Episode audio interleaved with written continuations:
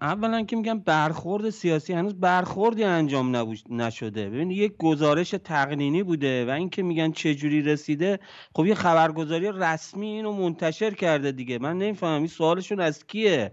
سوال در واقع این گزارش دست شما بوده دست هیئت تحقیق و تفحص بوده و به خوبی مشخصه چه, چه کسی در اختیار خبرگزاری تسلیم قرار داده و اینو منتشر کرده. پس اصلا برخوردی انجام نشده که دارن اینو می‌برن تازه توی فاز دیگه. من فکر می‌کنم که اینها برای اینکه این گزارش رو به حاشیه بکشن تمام این اقدامات رو دارن انجام میدن که اون اصل مطلبی که در گزارش بوده و اون به اصطلاح تخلف 92 هزار میلیارد تومنی رو ببرن زیر سوال.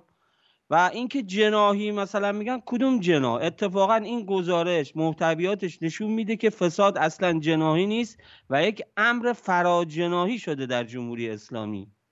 آقای کلانتری یکی از مخاطبان ما نوشته که کلا این گونه شرکت ها که بهشون میگن خصولتی وجود دارن و اینها خارج از نظارت دولت یا مجلس به هر حال عملکرد مالیشون هست اما چی شده که الان فولاد مبارکه رو رسانه ای کردن؟ عرض کنم خدمتتون ببینید ساز و کار این شرکت های خصولتی اینجوری بوده که در جایی که باید تابع قوانین دولتی قرار بگیرن خودشون رو می‌زنن به اینکه ما خصوصی هستیم و تابع قانون تجارت هستیم. اونجایی که تخلف می‌کنن از قوانین تجارت خودشون رو میگن می‌زنن به دولتی بودن و میگن خب ما دولتی هستیم سهاممون هم اکثرا حاکمیتیه و شما ما تابع قانون تجارت نیستیم. همین مشکلی که ایجاد شده و طی این سالها زیر همون اصل 44 و خصوصی سازی یک اختصاصی سازی وحشتناکی انجام شده که فولاد مبارکه هم یکی از اونهاست. اما چون بزرگترینه یکی از بزرگترینه.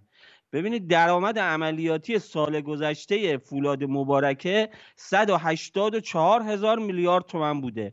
تقریبا 14 درصد بودجه عمومی کشور. یعنی بعد از مثلا شما یکی دو تا مثل پتروشیمی خلیج فارس و اینا پردرآمدترین از شرکت هاست. برای همین به تب باید مورد رسیدگی قرار می گرفته. آیا مواردی بوده که سیاسی کاری باشه؟ چون مواردی اشاره شده بود که می‌تونست اینها خلاصه ربطی پیدا نکنه به فولاد مبارکه مثل پرداختایی که به باشگاه مثلا ورزشی سپاهان شده بوده. ببینید عمده به نه دیگه. ببین الان یه اشکالی وجود داره. ببینید در فضای مجازی و رسانه ای الان این 92 هزار میلیارد تومن اگر ما تفکیک کنیم این تخلفات و 57 همت 57 هزار میلیارد تومنش در حوزه تولید و فروش این شرکت انجام شده تخلفات. 26 همت یا 26 هزار میلیارد تومنش در حوزه قراردادها بوده. 7 هزار میلیارد تومن در حوزه سرمایه گذاری در مجموع اینا میشه 90 هزار میلیارد تومن حالا یک چیزی کمتر از 2000 میلیارد تومن 1800 میلیارد تومن ارقامی بوده که در حوزه های مسئولیت های اجتماعی این شرکت انجام شده و اتفاقا اون چیزی که روش زوم شده فکوس شده آگراندیسمان شده و بزرگ نمایی شده همین قسمت در بله. رسانه ها آقای کلانتری خیلی کوتاه در یک جمله می‌خوام بگم. سرنوشت این پرونده چه خواهد شد با این وضعیتی که الان پیش اومده؟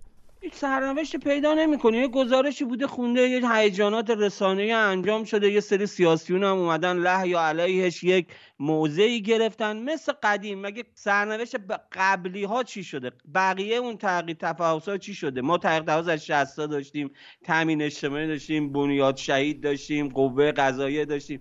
ما صدها قبل این تحقیق تفاوضشون به هیچ نتیجه نرسیده. اصلا خود آقای لاریجانی دوره بله. قبل تو مجلس اومد گفت که کمیسیون اصل 90 مجلس بررسی کرده گفته هیچ تحقیق و تفاوضی که مجلس امدام داده هیچ نتیجه خاصی سپاسگزارم. فریبرز کلانتری که با ما همراه بودی.